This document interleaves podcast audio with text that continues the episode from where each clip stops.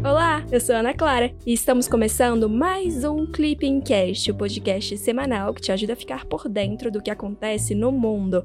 O meu papel aqui é trazer uma atualização rápida dos acontecimentos internacionais mais relevantes da semana que passou. Mas eu não tô sozinha, viu? Conta pra gente o que aconteceu nessa semana, Cecília. Ei, pessoal, tudo bem? Eu sou a Cecília e tô aqui para ajudar a Ana nesse Clippingcast. A semana que passou foi bem movimentada. Tivemos eleições presidenciais na Costa Rica e parlamentares na Hungria. Temos notícias também sobre Estados Unidos, China e Oriente Médio. E a guerra na Ucrânia tomou proporções inimagináveis essa semana. A Rússia foi acusada de matar civis ucranianos e as denúncias renderam novas sanções dos Estados Unidos contra o país. Ah, quem dera que fosse só sanções, né, Cecília? A Rússia tem sido criticada por cometer crimes de guerra, além de ter sido expulsa do Conselho de Direitos Humanos da ONU. Mas vamos ao que interessa mesmo, o resumão dos dias 4 a 8 de abril de 2022. Como sempre, começamos o episódio contando as novidades sobre os nossos vizinhos latino-americanos. No domingo, dia 3, Rodrigo Chaves foi eleito presidente da Costa Rica. Chaves conquistou 53% dos votos contra 47% de seu adversário, o ex-presidente José Maria Figueres. Apesar do voto ser obrigatório, a participação foi considerada baixa.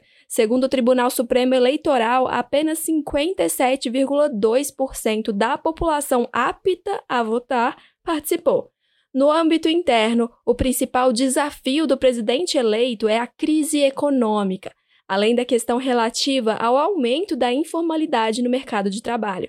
Agora, sobre o contexto externo, Chaves defendeu o acordo entre o país e o FMI e o diálogo com a Nicarágua. Falando em crise, a situação no Peru não vai bem. Na terça-feira, dia 5, o país decretou estado de emergência e toque de recolher nas cidades de Lima e Calhau. A medida é uma resposta às manifestações que ocorreram contra o aumento do preço dos combustíveis e dos alimentos. O governo peruano chegou a afirmar que a medida tinha o objetivo de proteger os direitos fundamentais da população. Esses protestos, eles vêm ocorrendo desde março, mas eles se intensificaram essa semana. Os atos foram marcados por eventos violentos, como confrontos entre forças policiais e manifestantes. Além disso, segundo autoridades do Peru, ao menos quatro pessoas morreram. Esse cenário foi o que motivou a aplicação do toque de recolher. Esse toque ele estava previsto para durar um dia inteiro, então ia durar de 2 da manhã até as 23h59. No entanto, ele foi encerrado por volta das 17 horas, após o presidente Pedro Castilho revogar a medida. Bom, mas agora que você já está sabendo o que está acontecendo no Peru, bora continuar falando da América, mas mais ao norte dessa vez. Se engana quem pensa que os Estados Unidos perderam o gigante asiático de vista. Nada disso. Na terça-feira, dia 5, os países do AUKUS, Austrália, Reino Unido e Estados Unidos anunciaram o desenvolvimento de mísseis hipersônicos. Os países anunciaram ainda o fortalecimento da cooperação militar e em defesa. Com isso, os países visam fazer um contraponto à Rússia e China. Cabe lembrar que a Rússia afirmou ter utilizado esse tipo de tecnologia durante a guerra na Ucrânia, viu? A China, por sua vez, realizou testes de mísseis em outubro de 2021. Em meados de março, os Estados Unidos também testaram um novo modelo dessa tecnologia, viu? Contudo, os testes eles só foram divulgados na terça-feira, devido a temores de elevações das tensões com Moscou, em meio ali ao conflito na Ucrânia. Em reação ao anúncio do AUKUS, Pequim acusou os Estados Unidos de intensificar a corrida armamentista na Ásia-Pacífico. Além de Rússia e China, a Coreia do Norte também afirma ter realizado testes com mísseis hipersônicos em janeiro passado. O desenvolvimento e testes de mísseis hipersônicos têm se destacado em vista do nível tecnológico desse armamento. Esse tipo de míssil não é captado por radares, além de poder viajar com velocidade maior que a do som. A Rússia, por exemplo, afirma que o míssil utilizado no conflito alcança a velocidade de 6 mil quilômetros por hora. Realmente, Ana, em meio a tantas notícias sobre Ucrânia, a gente até esquece que fazer frente à expansão chinesa, em especial no Indo-Pacífico, é uma das prioridades dos Estados Unidos. E foi justamente isso que motivou a criação do AUKUS. Afinal, o que é o AUKUS? O AUKUS é um acordo de segurança entre Estados Unidos, Austrália e Reino Unido, e esse acordo tem o principal objetivo de conter o avanço da China na região do Indo-Pacífico. O pacto foi firmado no ano passado e a primeira ação do pacto pacto foi permitir que a Austrália construa submarinos de propulsão nuclear. Além disso, o acordo também abarca inteligência artificial, tecnologia quântica, cibersegurança, entre outros temas. A iniciativa claramente faz parte dos planos dos Estados Unidos de deter as reivindicações territoriais da China na região.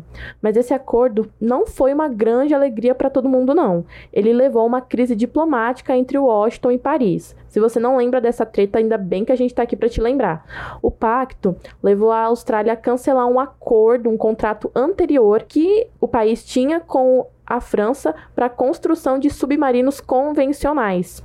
E isso gerou tensões entre a França e os Estados Unidos, justamente porque a França não ficou sabendo da parceria previamente. Olha só, nós estávamos falando dos Estados Unidos, já passamos para a França. Agora a gente vai continuar falando sobre o velho continente, porque a próxima notícia é sobre a Hungria. No domingo, dia 3, Viktor Orbán foi reeleito primeiro-ministro da Hungria. Trata-se de seu quinto mandato, o quarto consecutivo. O seu partido garantiu 135 dos 199 assentos do parlamento, contra 56 da oposição. Dessa forma, o legislativo mantém Orbán em seu atual cargo. Para você ter uma ideia, o principal adversário do Victor era Peter Marczai. Ele representava uma coalizão composta por seis partidos de direita e esquerda e eles queriam tirar Orbán do poder. A felicidade de Orbán, no entanto, durou pouco, viu? Dois dias após a vitória, a Comissão Europeia anunciou o início de um processo disciplinar contra o país. Com isso, o bloco europeu irá cortar as verbas de repasse de fundos para a Hungria, com a justificativa que o país violou os princípios do Estado de Direito. A Hungria e a Polônia, que enfrenta outros impasses com o bloco, pediu recurso ao Tribunal de Justiça da União Europeia acerca da aplicação dessa medida em vigor desde 2021. Contudo, o recurso foi indeferido em fevereiro desse ano, isso porque, segundo o TJUE, apresenta base jurídica válida. Olha só, para você ter uma ideia, Budapeste tem 7 bilhões de euros congelados. Esse valor ele representa 5% do PIB do país. Da Hungria, a gente vai para o leste europeu, dando início às atualizações sobre a crise na Ucrânia. Se prepare porque são várias notícias. No domingo, dia 3, a Ucrânia encontrou pelo menos 410 civis mortos por tropas russas. Desses, cerca de 300 corpos foram encontrados na cidade de Bucha, próxima à capital Kiev. O governo russo nega as acusações de ter atacado civis. Moscou ainda afirmou que a situação foi confeccionada e que se trata de uma provocação por parte da Ucrânia. A ocupação russa em Bucha se encerrou em março deste ano, após acordo entre Ucrânia e Rússia. Esse acordo, inclusive, foi mediado pela Turquia. Depois da denúncia da Ucrânia, a comunidade internacional tem criticado duramente a Rússia e classificado a situação com palavras como massacre e afins. O presidente dos Estados Unidos, Joe Biden, voltou a acusar o presidente russo, Vladimir Putin, de ter cometido crimes de guerra. Em reunião do Conselho de Segurança das Nações Unidas, justamente para discutir o tema, o presidente ucraniano Volodymyr Zelensky defendeu a expulsão da Rússia do Conselho e reformas que retirem o direito de veto do país. A representante dos Estados Unidos nas Nações Unidas afirmou que seu país fará pedido de suspensão da Rússia do Conselho de Direitos Humanos da ONU. Fica ligado que essa suspensão são cenas das próximas notícias, viu? Voltando ao assunto, a Rússia também estava na reunião do Conselho e se manifestou. O representante russo voltou a afirmar que o objetivo de seu país é o de desnazificação da Ucrânia, que foi a justificativa dada por Moscou para invadir a Ucrânia lá em fevereiro. Em nota do Ministério das Relações Exteriores, o governo brasileiro expressou consternação com as notícias de violência contra civis. Além disso, o Brasil defendeu a realização de uma investigação no âmbito do Conselho de Direitos Humanos da ONU, segundo o comunicado do Itamaraty. Após tudo isso, dá para perceber que o conflito na Ucrânia tomou realmente proporções não imaginadas antes.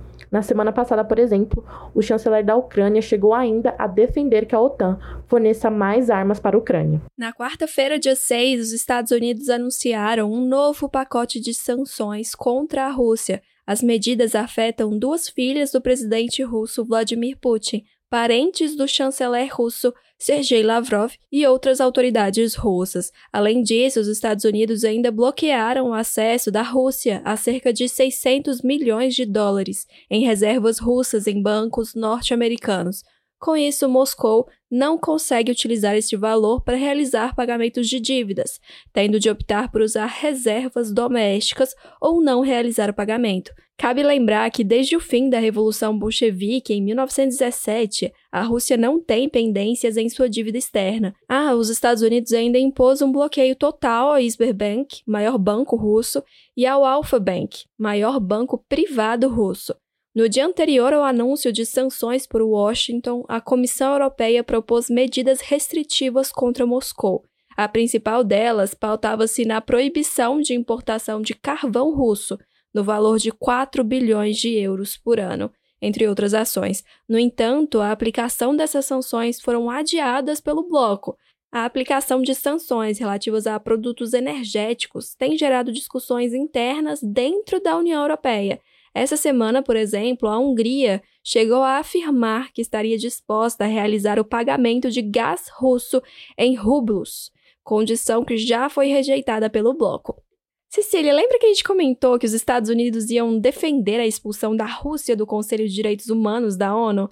Então, pois é, dito e feito, na quinta-feira, dia 7, a Assembleia Geral das Nações Unidas suspendeu a Rússia do Conselho de Direitos Humanos das Nações Unidas, o CDH. A medida ela foi aprovada com 93 votos favoráveis, 24 contrários e 58 abstenções. A votação contou com a participação de 175 dos 193 Estados-membros da ONU. Oh, só para vocês terem uma ideia, entre as abstenções estão Brasil, Índia e África. A Bielorrússia, China, Cuba, Coreia do Norte e Irã votaram contra a medida, a expulsão é uma resposta às denúncias de que a Rússia matou civis na guerra da Ucrânia. Para você ter uma ideia, trata-se da terceira ação da AGNU contra a Rússia desde o início do conflito armado. A primeira, de 2 de março, exigiu a retirada de tropas. Já a segunda, de 24 de março, foi relacionada à situação humanitária no país e pediu o fim das hostilidades por parte da Rússia. Nos dois casos anteriores, o Brasil, na figura do embaixador do Brasil das Nações Unidas, o Ronaldo Costa Filho, votou favoravelmente. Dessa vez, em nota explicativa do voto, o Ministério das Relações Exteriores afirmou que, abre aspas, o Brasil decidiu abster-se na votação por entender que a iniciativa implicará polarização e politicalização das discussões do CDH, da, do Conselho de Direitos Humanos das Nações Unidas. O Brasil ressaltou ainda que a iniciativa pode, abre aspas, resultar no desengajamento dos atores relevantes e dificultar o diálogo para a gente sempre comenta aqui no Clipping Cast sobre o Sistema de Direitos Humanos da ONU, do qual o Conselho de Direitos Humanos faz parte. Além dele, também fazem parte do sistema os relatores especiais de direitos humanos e o Alto Comissariado de Direitos Humanos. Falando agora do Conselho propriamente dito, ele foi criado em 2006 e é constituído por 47 Estados-membros. Seu objetivo é promover e fiscalizar a observância da proteção dos direitos humanos pelos países membros da ONU. Já te passamos as principais notícias sobre a guerra na Ucrânia, mas também tem coisa acontecendo no Oriente Médio, viu? Na quarta-feira, dia 6, a coalizão governista de Israel perdeu maioria parlamentar. A aliança de oito partidos que elegeu o atual primeiro-ministro Naftali Bennett perdeu a maioria no parlamento após a saída de uma deputada. Com isso, tanto a coalizão como a oposição passam a ter 60 dos 120 assentos no Knesset, como é conhecido o parlamento israelense, espero que eu tenha pronunciado corretamente. Esse contexto pode gerar impasses políticos, dado que, para aprovar legislações, o governo vai necessitar de apoio dos membros da oposição. A coalizão se estabeleceu em junho de 2021, colocando fim a 12 anos consecutivos de governo de Benjamin Netanyahu. Oh, o episódio está quase terminando, mas não antes de falarmos sobre as notas oficiais da semana. Vamos para a primeira. Na sexta-feira, dia 1, o Ministério das Relações Exteriores divulgou sua primeira nova estrutura regimental. A nova estrutura é regulamentada pelo decreto número 11.024, de 31 de março de 2022. Segundo nota do Itamaraty, as mudanças refletem as três atuais ênfases da política externa brasileira, sendo elas combate à pandemia, recuperação econômica e desenvolvimento sustentável. Essas prioridades levaram à criação da Coordenação Geral de Diplomacia da Saúde e na recriação do Departamento de Promoção Comercial e Investimentos. Além disso, áreas responsáveis por lidar com temas ambientais, elas foram fortalecidas. Também ocorreram atualizações no organograma do órgão, como a criação de uma unidade específica sobre a OCDE, entre outras ações. Na segunda-feira, o Brasil divulgou sua eleição para a presidência da Junta Executiva do Programa das Nações Unidas para o Assentamento Humano, conhecido pelo nome ONU Habitat. O mandato brasileiro será no período de 2020 e 2023. Segundo o Itamaraty, a ONU Habitat busca promover o desenvolvimento sustentável, dando foco principalmente ao objetivo de desenvolvimento sustentável número 11, que é os cidades e comunidades sustentáveis. A agenda a agência trabalha em mais de 90 países e está no Brasil há mais de 20 anos. Agora, a junta é composta por 36 países e tem como função supervisionar as atividades do programa, fortalecer sua transparência e efetividade e mobilizar fontes de financiamento, conforme dito pela nota do Itamaraty. E agora a última para fechar o episódio. Na segunda-feira, dia 4, o Itamaraty divulgou decisão da OMC sobre mecanismos de cotas tarifárias, TQRs, no setor agrícola. O acordo firmado em Genebra no dia 31 de março vai permitir o uso mais eficiente dessas cotas. A medida terá impacto principalmente nas intraquotas e nas extras quotas. A primeira corresponde ao fator tarifário cobrado pelo país importador por um determinado volume de importação. Já o segundo se trata das tarifas pagas pelas importações excedentes. Dessa forma, conforme explicado pelo Itamaraty em nota à imprensa, o acordo tem o objetivo de evitar que processos excessivamente restritivos causem uma subutilização dessas cotas, causando prejuízos ao país exportador. Tais cotas são muito utilizadas por exportadores brasileiros, portanto a medida ela beneficia o agronegócio brasileiro. Este é o primeiro acordo agrícola multilateral alcançado na OMC desde 2015, viu? Quando ocorreu a adoção da decisão ministerial sobre competição nas exportações.